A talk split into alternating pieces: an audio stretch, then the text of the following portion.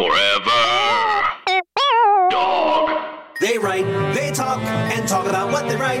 Tune in tonight, or whenever the time is right. It's the Writers Panel with Ben Blacker, and it's starting now. Oh, yeah! Thank you all so much for being here. Uh, thrilled to talk to all three of you. This is a great group, and I'm going to start by asking you to introduce yourselves on your microphones so that the listener knows what you sound like. Tell us who you are. Tell us uh, maybe somewhere they may have seen your name on their TV screen or elsewhere. Um, and Lucas, let's start with you, please.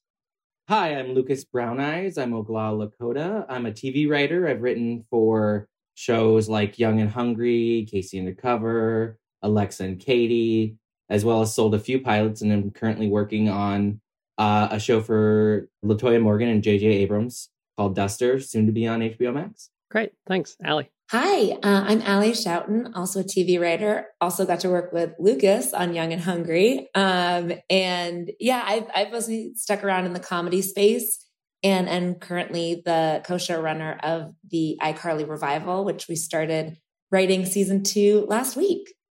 Woo. Congrats. and Alissa.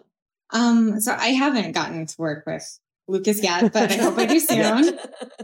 And um, I'm a co-creator and showrunner on um, co-showrunner on uh, the live action um, HBO Max show Made for Love, um, and then the uh, soon to be on Adult Swim animated um, comedy uh, Teenage Euthanasia. Alissa, I wanted to ask, considering these um, disparate projects, Mm. is there a difference? I mean, you've also you've written novels, you've written short stories. Is there a difference in all of these media and the way you approach the storytelling or the writing itself? Oh, absolutely. Um, I think, you know, for, for, it also, I think depends kind of on like where the project is, is at, you know, for, um, for development, you know, kind of for both, um, you know, animation and, and live action sort of, you know, depending on either, you know, who it's, who it's for or where I'm hoping it, it will be homed you know, that might kind of influence what I'm putting into it. But, you know, definitely kind of for, for live action in terms of production, you're, you know, limited by, um, a budget, you know, and, and location and like laws of physics in a way that, you know, for animation, um, it, it's just really freeing not to be, uh, you know, just that, um, they, they can do all of that stuff. But then, you know, for all, all of those freedoms, there are different trade offs, you know, than with animation because it's, um, it's such a long production calendar. Um, like, you know, I think from kind of like uh, script finish to, you know, sort of like first airing now, we're looking at like, you know, 16, 17 months. Um, you know, so I mean, it's, it's a pretty big lead time, you know, that, um, that, that you have to, to know things. Um, and then just sort of like all of the communication kind of between, you know, what, how you think that things, you know, are, are going to look and kind of conveying that to artists and getting their ideas and and working back and forth. Um, yeah, I, I, I think it's uh, it you know for me it, it's quite different. Um, the two uh, and and it's really really fun. You know to to kind of get to have different uh, creative constraints. You know, and and kind of figure out ways to to work within both of those. Yeah, absolutely. Uh, and we'll pick that up in a sec. But Ali, along the same lines, you know, you've worked on a number of different kinds of shows, shows with different tones, sometimes wildly different tones. Um, I want to ask, like, in approaching iCarly, again, was it a different way of thinking? This is a, a reboot, whereas everything you'd worked on before seemed like I think it was all pretty much all original material. Um, you know, again, like, what's the thinking that goes into a different mode of storytelling for? Uh, well, I mean, it's really nice to have that sandbox to play in and have these characters that are already beloved. And uh, you can always look to so many great previous episodes to see what they did in those situations and how that would inform what they're going to do as adults. Um, so i think kind of the unifying factor and i'm not sure if this is exactly what you're asking is i think you always have to find your way in and your personal relationship to the material regardless if that's your own original pilot or you're coming in on staff to a reboot and you know you don't have to come up with anything original. You just have to like make it work and make it funny which is a huge task in and of itself. Um, so i think regardless of, of what that is and what the tone is it's about what what can i lend to this project from my experience from my voice um, and from just my sense of fun. I mean i think that even just like being in the joke room with lucas back in the old days uh, you know, I, I remember there were times when I would be like, oh, okay, well, last week a joke got in that was like this, and and like, so I'm gonna try this. And those would never work. It was always just the stuff that made me laugh. That would be what would get in. And so it, it's like, yes, you need to write within the voice of the show, but really it's about finding where you can relate to that. That makes a lot of sense. And Lucas, I assume you're sort of tackling a similar thing. You know, there's a big difference between Young and Hungry uh, and this um, Dusters show. Yeah, a crime thriller in the seventies. Yeah, there's a slight difference. Um, yeah, yeah. No, I, I, I echo everything that Ali said, and and and I will say this: Ali's jokes that were just purely Ali, like they got in all the time. Um, and then it's but but it's funny because you you, you know you you do all that math and you try to put it in there, and just by the because that show did so many jokes by the nature of like you trying to do it I feel like people get lost in the numbers, but really it's not about like mm. how many jokes get in. It's about like the quality and what you're doing um to like service the show and, and how you're how you're doing that. So um but yeah, I mean that has nothing to do with that. That was just a random thought in my head. But yeah, it's completely different. um I mean, I've gone from what a romantic comedy multicam to a comedy about a, a teenage girl with cancer uh to a very raunchy family comedy that I developed for Fox. Uh, to yeah, crime thriller, and then I did a horror in between. Um, yeah, I'm definitely genre agnostic. For me, I, I, I, I focus on the story and the characters, and um, especially with development, if it's like the best story for me, if it's the best story that I can tell, um, that's kind of what I gravitate to. And when it comes to staffing, uh, yeah, I, I look at the the craft. I think you know, um, a lot of people they they they they they're told that you can't you know do one thing or another. Uh but the truth is you can. Um the the only thing is it's going to be different because I, I also did animation and animation is completely different.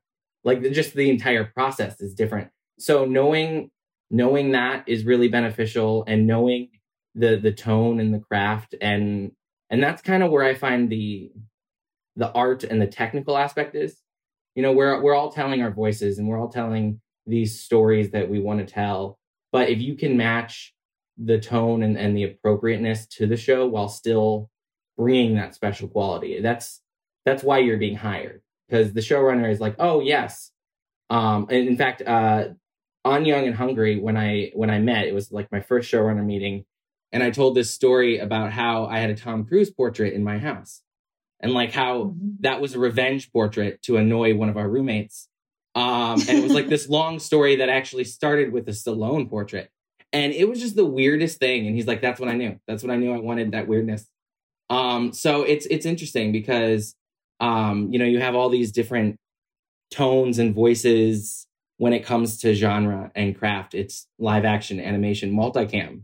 Like uh, it's very different going from multicam to like a drama where everything's being rewritten before it's shot and like the budgets are bigger and you're like oh i didn't know we could do anything um and must be nice you know what it's gonna get me in trouble but i cannot tell you how how, how nice it is sometimes um Wait, but, can I yeah. can I jump in with my story because I also have a story that got me hired on the same show, and it Absolutely. might have even been a worse story. Um, but I framed it as a pitch, so that was where I I was like, "What if Gabi did this?" Thing that I, of course, would never uh, do. So I was working as a personal assistant, and Gabi um, on the show Young and Hungry is a chef. And in the pilot episode, uh, she gets a credit card to buy cro- groceries. And I also had a credit card linked to my boss. So I pitched the story of like, what if she gets permission to buy a new blender, but she uses the wrong credit card to buy a new vibrator?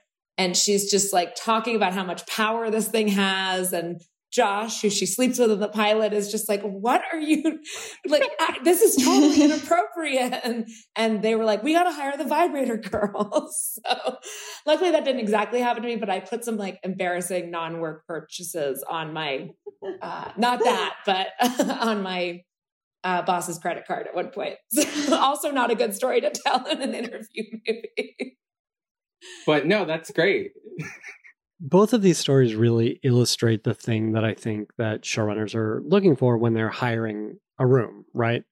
Um, and I wanted to ask um, any of you who have done the hiring, can you tell us a little bit about that process? And like the reading is one thing, right? If someone's good on the page, well, that's great. Then let's give them a meeting.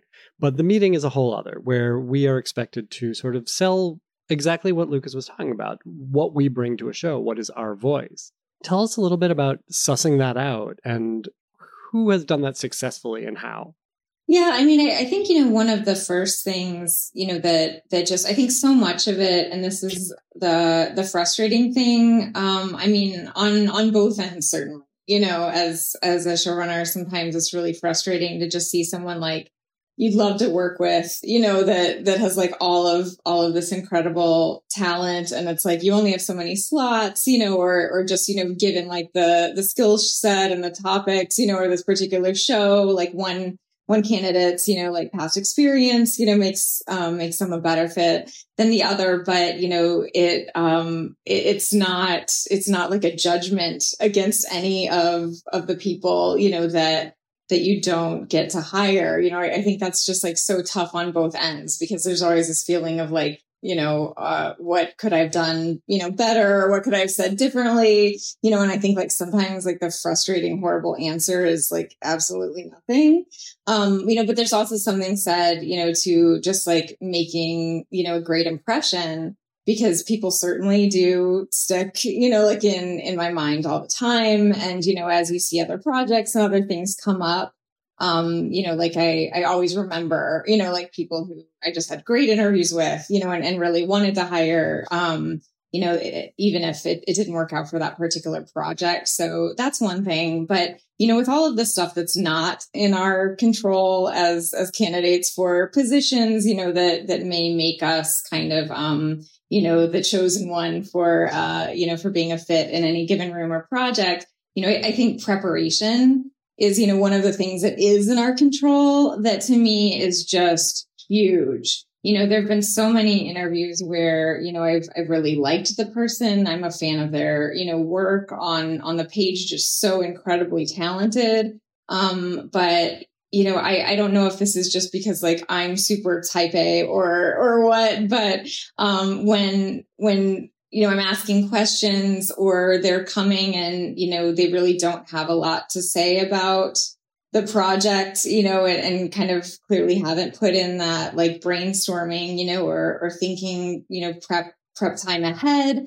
It leaves me a little bit confused, you know, and, and again, I mean, it, it may sort of be uh, obviously like, you know, every, every kind of, you know, showrunner has like, I think different things that they look for in hiring. Um, but I know that when I do interviews, kind of that's, that's something that I think has never hurt, you know, and mm-hmm. something like I really pride myself on, you know, if, if I'm going to take your interview, I'm going to respect your time, you know, like I, I'm really going to come with something to offer you, you know, like, uh, to give you a taste of sort of like what I might be bringing to the team uh, you know, just kind of in, in terms of, you know, sample pitches, you know, like, um, Ali was saying, um, you know, in, in terms of personality and also, I mean, like with, you know, Lucas is like great example too. You know, I, I think like there are just like levels of vulnerability, you know, that also like depending on the project, you know, just kind of like that willingness to like draw upon, you know, yourself and your feelings, you know, even if it's not kind of in, in a way that's shared with the room, just like, you know, the, the willingness to know that, that kind of,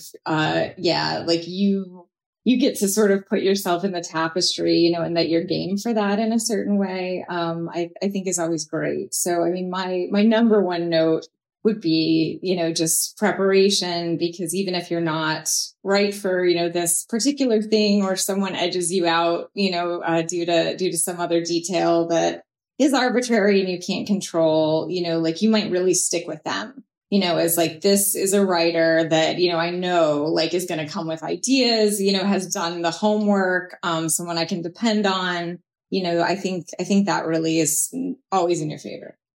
Absolutely. Ali, in addition to that stuff, you know, Yeah, putting 'cause I together a all of it. yeah, absolutely. Um, putting together a multicam room is a different animal too. Um, Were you looking for particular skill sets? Absolutely. I mean, I, I feel like everybody, there's room for everybody's skill set, but you know, and, and like Alissa was saying, sometimes it's an arbitrary thing and it could come down to, oh, that person is really great, but like we have very similar points of view. We have very similar skill sets and like we already have me, you know, I mean, literally that's something that has come up for me. Um, I, I, I don't know about in terms of multicam in particular, obviously you want people who are funny, but I, I remember David Holden, who created Young and Hungry, it's like a love fest to him, said, if you got to the point of meeting with me, you're funny and you can write. I have to know if I can spend 12 hours a day in a room with you. So it really is about like a personality mesh, which is just totally personal preference. Um, one thing I will say is there's kind of a trend of like, I don't really need this job vibes. And it's really funny to me because there's so many people who want to do this. And I feel so lucky to get to do it. And so for me personally, that attitude doesn't translate at all. I want someone, and this is what I like to do. And that's why I said it's so important to re- find the way you can relate to a show. If you absolutely hate a show, don't go out for it. But if you can find anything that you like about it that speaks to you, come in and go, Oh, I love how you did this with this show. I'm so excited to meet with you. I'm I'm such a fan of even just the way you did that one scene in that one episode. Like find the thing that you're excited about in this show. And then I'm like, oh wow, cool. Okay, tell me more. like it's not that you have to kiss my ass. It's more like you have to have done your research and you have to found the way that you can bring it in. And just very specific thing I will say. And maybe this is like particular if you're meeting with a woman showrunner, but like don't call my show cute. Like please don't call my show cute. My show's very cute, but like if that's the nicest thing you can say. And I, I remember hearing a story about someone that's um, interviewing for an assistant job on Young and Hungry who called the show cute. And that was the only thing they had to say about it. And they had to be asked if they'd seen it. They didn't even like volunteer that information. And I'm like, don't that that stuck with me forever. And so when people go like, yeah, like it's a really cute show, I would just be like, oh, I can't, I can't with that. Like funny, smart, interesting, anything else but cute. Um, but yeah, I mean, it, it, it helps to make people laugh. But I, I think I went into some early staffing meetings, um, feeling like I had to come in with jokes, and it's really more about like the personality in the moment. If you're coming in and doing a stand up routine, like that's exhausting. Don't do that. Um, really, just see how your personality meshes with the showrunner and see if um, it's a match. Really, it's, it's not even about are you good enough if, if you're a match at that point. Yeah, I think that's smart. And I think the the other the thing that's sort of underlying all of this is like this is a job interview. Don't forget that. Mhm. Um, but it's a different kind of job interview where it's also sort of a personality test, right? yeah.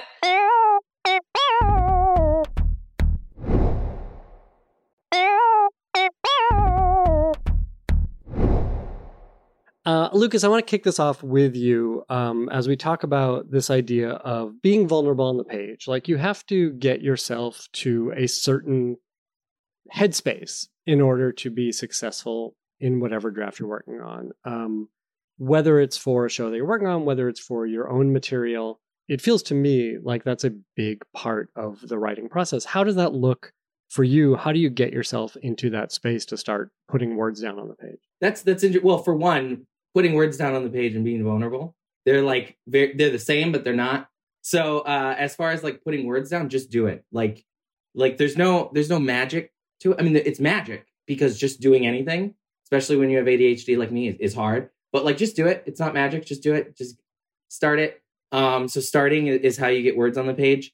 Uh, but as far as being vulnerable, like I I don't like that. Like I'm like, oh no. So odd that I chose the job where that's the job. Like the job is to kind of be vulnerable. Um, you know, there's there's there's certain elements of it where you don't have to do that, but guess what? It makes you a better writer. Um, putting putting yourself out there, putting yourself on the page really does make you a better writer. Um, so I like to do a couple of things when when it comes to development. I my number one thing is why am I the best person to tell the story? Um, so I try to make it come from a personal place. Like if I can't do that, if I can't connect to it on that deep of a level, then find find someone else.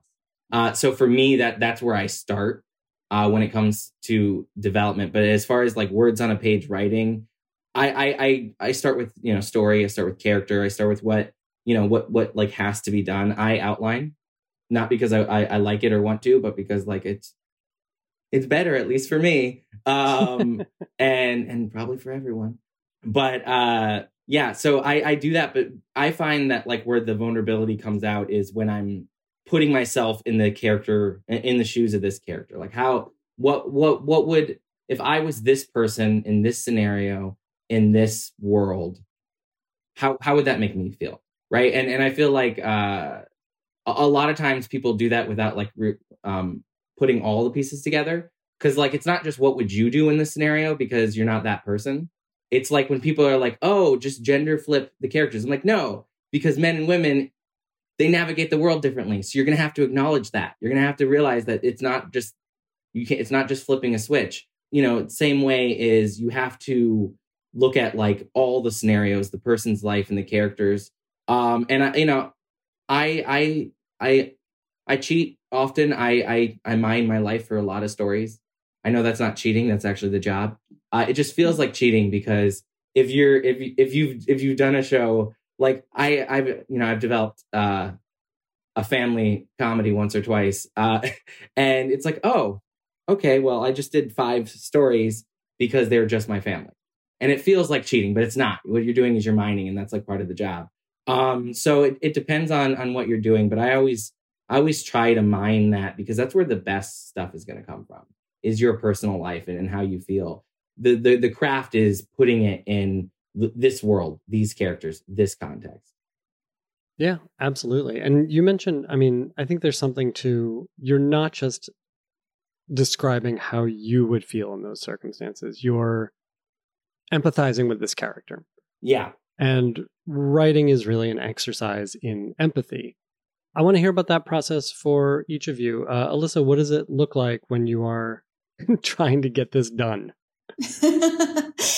Yeah, I mean, I I think um, you know, just kind of like in in terms of of vulnerability too, you know, I I think in in the room like to me that that really is kind of like one of the like paramount you know jobs just of of a showrunner and a leadership position.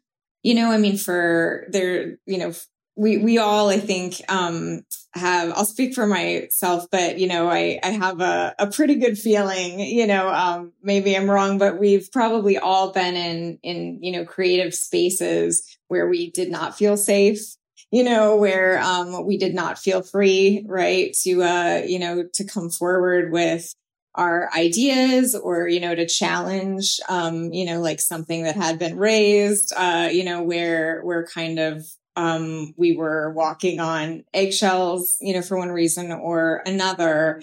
Um, and, you know, that I think is really kryptonite to creativity.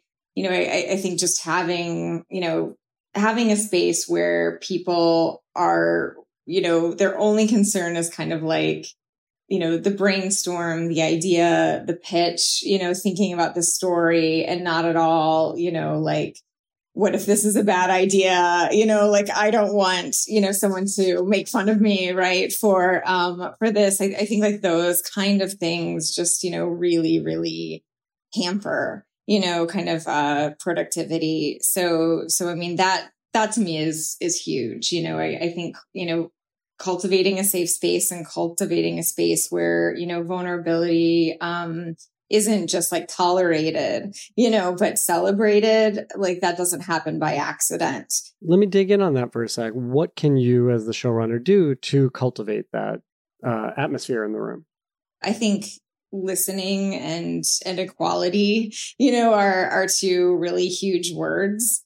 Um, you know, I mean, just kind of, you know, coming uh, you know, I, I sort of began, you know, a, a long time ago in, in academia, you know, where kind of part of my feminist pedagogy was, you know, that, um, that the classroom wasn't a hierarchy, you know, and, and that's something that, you know, like I, I really try to take in. And, you know, I, I really believe at its core, you know, TV is like at, at, its core.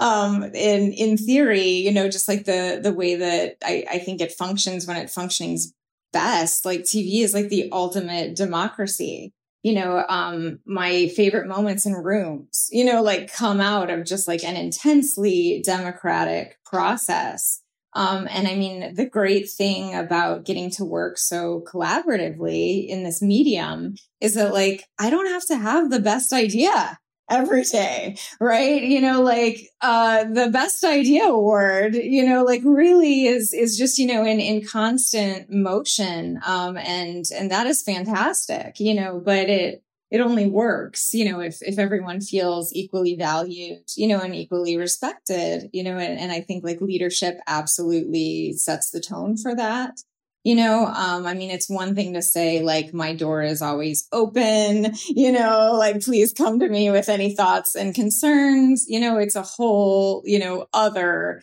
to you know have individuals a trust you enough you know that that should you know should something come up should there be something they want to say to you they um you know like they they feel safe in doing so you know i mean they they need to trust you know that not only like are you going to take them seriously you know but that you are willing to uh change right um process and behavior you know in in order to you know really make everyone feel comfortable and accommodated you know? So i mean uh to me like one of the best indications of leadership is how easily is someone willing to admit when they were wrong you know um that's that's huge. And you know in in tv it's kind of like you're constantly getting you know sort of like these different thoughts you know and ideas. Um and you know i mean like nothing delights me more you know than like being able to say oh that's better right? When when a better idea comes up you know so i mean i think like really you know also just the practice of um of modeling that vulnerability you know as a leader in the room of saying um oh you know what? Like uh you're right. I hadn't thought about that. You know um oh you know that's a good question. Actually you know let's let's dial back and really you know talk through that you know be because i'm glad you raised that concern and it's important you know um you know just just sort of having everyone really really understand you know that that what i bring up you know in the room and and kind of to you know like this room's leader is uh it's really going to matter. Just to echo everything alissa's saying you know in in our room one thing i stole from my my college sketch group is that if one person is offended by something one fourteenth of our audience is going to be offended by that um, and we shouldn't do it. And it's not a question of them having to argue or defend, or we just shouldn't do it. Let's come up with another pitch, um, whether it's story or a joke. Um, and, you know, saying to people, look, you can bring it up and know that'll be taken care of, or you can text me and I'll be the one to bring it up and it can be anonymous. Um, and then just let's move forward with that. And what I think that that can help do in the best circumstances is provide people with an opportunity for education because they might go, you know, your first instinct is, I didn't mean to be offensive. Why is that offensive? But if you know it's not even about being defensive because we're not doing it, it doesn't matter. It's just a learning opportunity. It's you're just asking in order to be educated about it. You're not asking because you're like, defend thy opinion, you know, and this is a duel now. Like it, it just creates a, a different vibe in the room, I think. So I totally agree. There's nothing better than getting to say that that's better. um, and, and it's, it's really great to feel like, oh, okay, I don't know how this is going to work, but I feel like if I go talk to these very smart people, it will work. um, and, and that you can kind of turn your brain off for five minutes at least because you know that'll work out. Um, but I think that the the last thing I'll say just about vulnerability um, is that for me, I'm someone who loves to talk about myself and tell you all my secrets the moment we meet. Um, and often it can be about, like Lucas was saying, empathizing with your characters and saying, okay, yes, this came from a great personal story I had, but that's not what it's about anymore. Like that's not where the story went. Someone else had this other better pitch to Alissa's point, and and now we have the opportunity to tell a more interesting story like i can save that one as a cheat sheet for a future script and and being able to to build on your own stories as opposed to when that's where the the room really feels like it's it's got to go It's an interesting job of having to mine yourself and then remove yourself. Like it's interesting. You you mine your Yeah. stories and then you you remove it because you know it's all about this character in this world. That is, yeah, put perfectly and exactly what I needed to hear right now. Thank you. Um, I want to shift gears for a second and ask about what everyone's day looks like these days. I think there's been a lot of talk on Twitter lately, and I think honestly, not enough in the past maybe 10 years about like how many projects we all have to take on at a given time. And that's only gotten worse as seasons get shorter, jobs, job lives get shorter. Um, what do your days look like right now? Uh, what's a typical day for you? Um, anyone who wants to jump in first? Um well, like up until recently I've only done shows with 20 episode orders. Wow. So like uh a, like a lot of the things that like people talk about I'm like, "Oh, okay, that's not not really been an issue." Like even when the seasons were split, like we shot 20 in a row. I think the shortest season I had before this was 16. Um but now I'm doing a, show with 10 episodes. Um and also I'm just at the point where uh like people want to develop. They want to do that. So like uh my my day would be you know, we we got the Zoom room. Um it's it's a great room. Um Hold on, I'm I'm gonna I'm gonna stop you here because I'm gonna get real specific. Mhm. What time does your room start? 10:30. Reasonable. Very reasonable. Do you do any of your own work? Do you do any prep work before that starts? It's funny because I just refused to do homework as a, as as a child. But um a lot of TV writing when you're when you're on staff is homework. Like if you're not doing homework, uh you, you're being risky. I th- I think you should always do homework. I think you should always read the room notes, always come in prepared, um, and do homework. I I know that especially because when you're in the middle to upper level producing levels, um, it- it's not just like there's a little bit more asked of you. Um, and and what I like to tell showrunners and people is, you know, ultimately, yes, we're all writers. We all want to, you know, be artistic and everything, but I, I want to make your life easier. Um, and I think if you can do that, if you can make the showrunner's life easier by doing this thing, that maybe it's extra work on your part, maybe you weren't asked of it, but if it helps, if it if it saves this down the line, um, then great. Like if it's even if it's research that you know, um, see this is where fancy shows are cool. Like you're a researcher, you know, we know that we can get a researcher to do to do it, but we're gonna have to wait a day. Okay well if you did that during lunch and you figured it out you can you, we can start working on that now and we can figure out that problem now.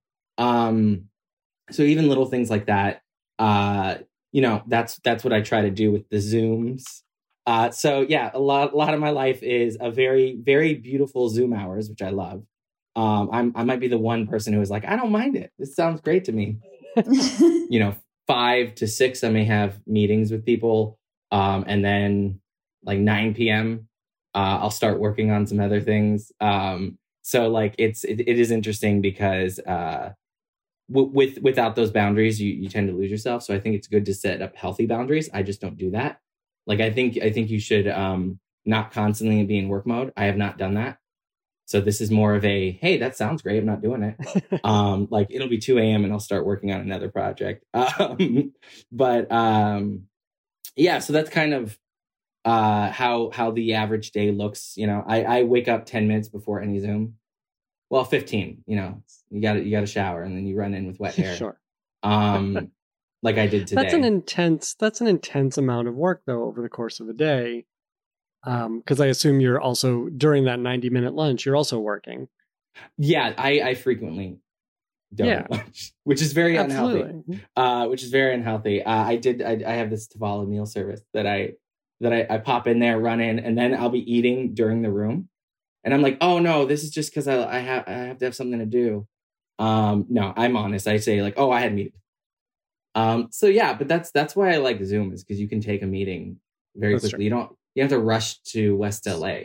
Yeah. Um, before you couldn't you couldn't fit in a meeting during your lunch and not miss any of the room. Now you can, which I think is great. So keep generals on Zoom. Yes. that's, that's a, yeah, that's a good Yes. idea. Yes. Um, I think Zoom is making things more efficient, but also, I mean, you'll see as you talked about, like you're also working much longer hours. Um, and then I wonder if that would be the case if you were in a traditional room. I'm not going to let you answer that. Um, Ali, what do what does your day look like these days? You just started season two, is that what you said? Yeah. So season one um, looked different than I think season two will. I wound up running the show on my own, and now I have someone who's going to help me, and it's amazing. Um, and I just want to like, just being totally honest. I, I I was producing, and I am producing um, a movie that someone else is writing. Um, so I have been reading drafts of her pages, but from August of last year to July of this year, um, and then for like two weeks during the hiatus, not the case. All I did was iCarly. Like that's all I did from 8 a.m. to 11 p.m. on the weekends, shorter hours, but still doing it. Like we were launching a first season show. We had an incredibly fast production schedule. I knew, yeah, it's 13. I should be doing this and that. And I, I didn't have time to do it. Um, and I also think that's okay. You know, I think there's so much pressure now to like be a Superman like Lucas is. And I can't do that. I, I don't, I don't have that in me. And, um, I'm usually in person. Just I find it easier, um, especially during production when I have to be on set. But um, but even now, it's nice to be able to just like I have a, one of those little hotel adjoining room doors with my co-showrunner, and so we just can pop in, you know. And so we start 15 minutes before the room starts at 10. Um, we meet up to talk about stuff either on the phone um, or usually in person.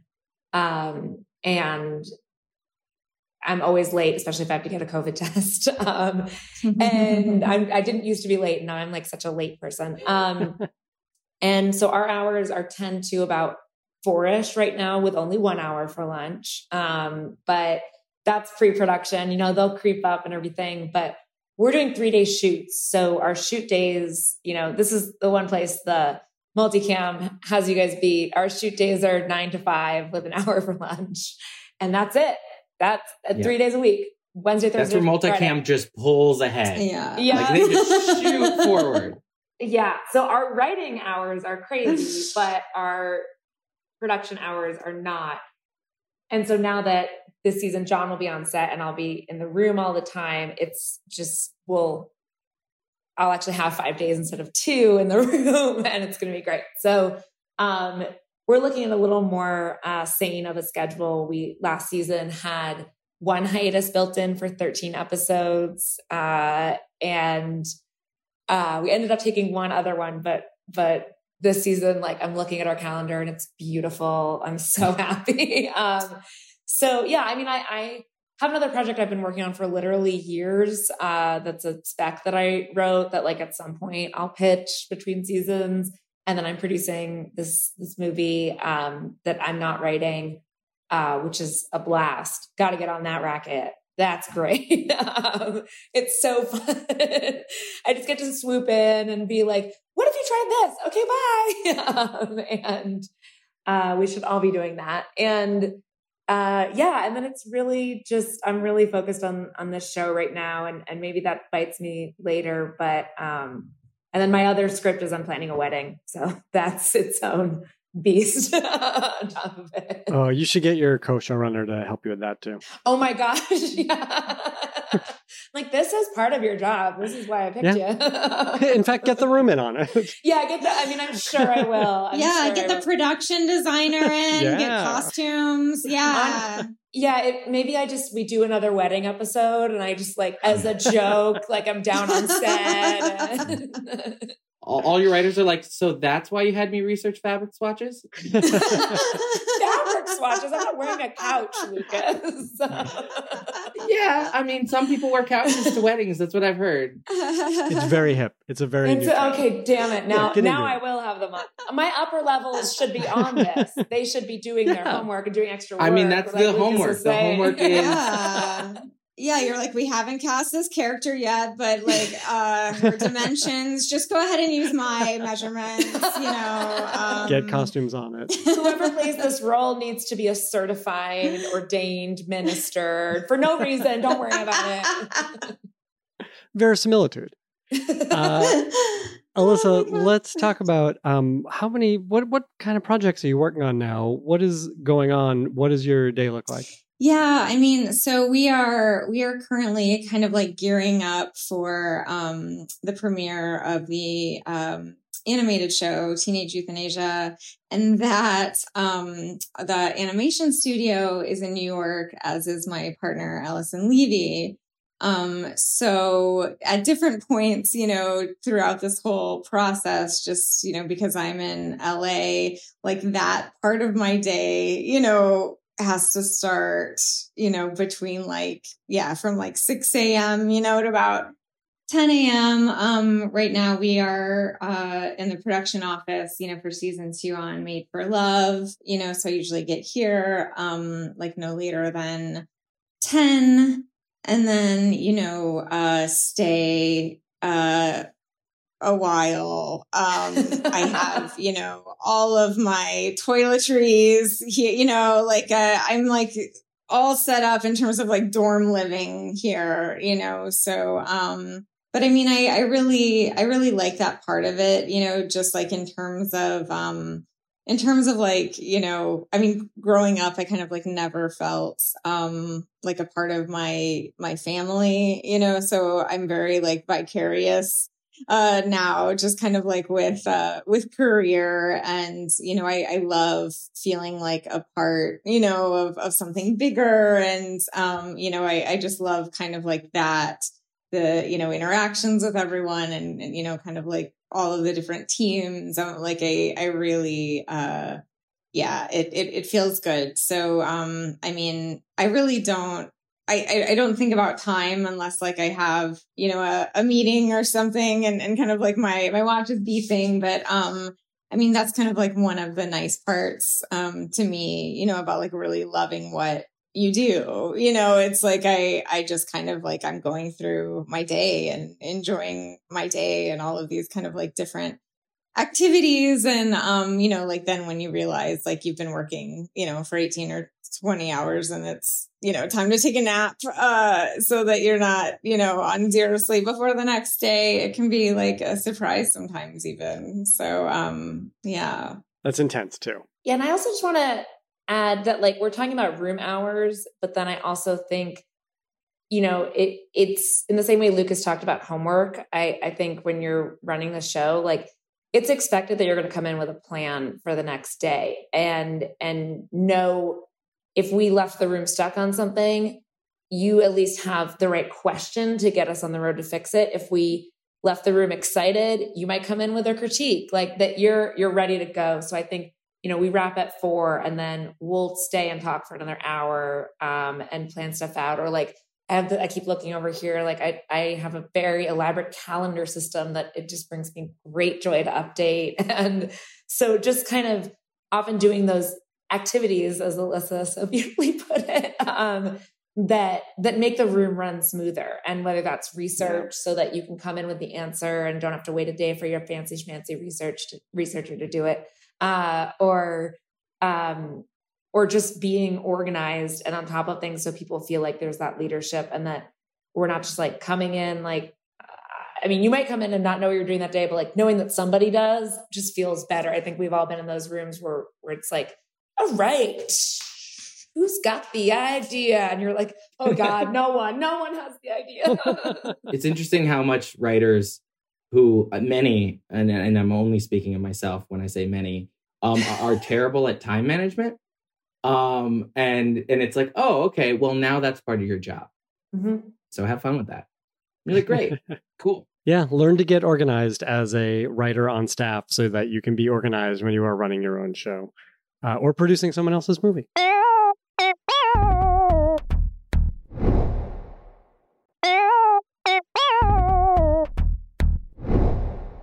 Let's wrap up as we always do by asking you what you are watching on television these days. What's getting you excited or inspired? What are you talking about with your friends, your loved ones, uh, or the room that you're in?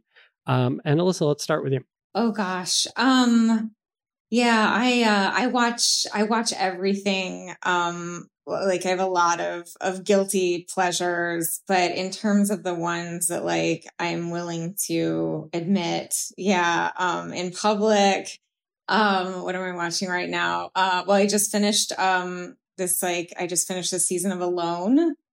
Um uh yeah. People keep telling me to watch those. That's literally It seems what I was horrifying. say. Yeah, uh, that was on my No list of things. That was like that was the first thing I was going to say. I was going to be like, I'm contractually obligated as a Native American to say reservation dogs and Rutherford Falls, Which I So, of also course. yeah but alone. love.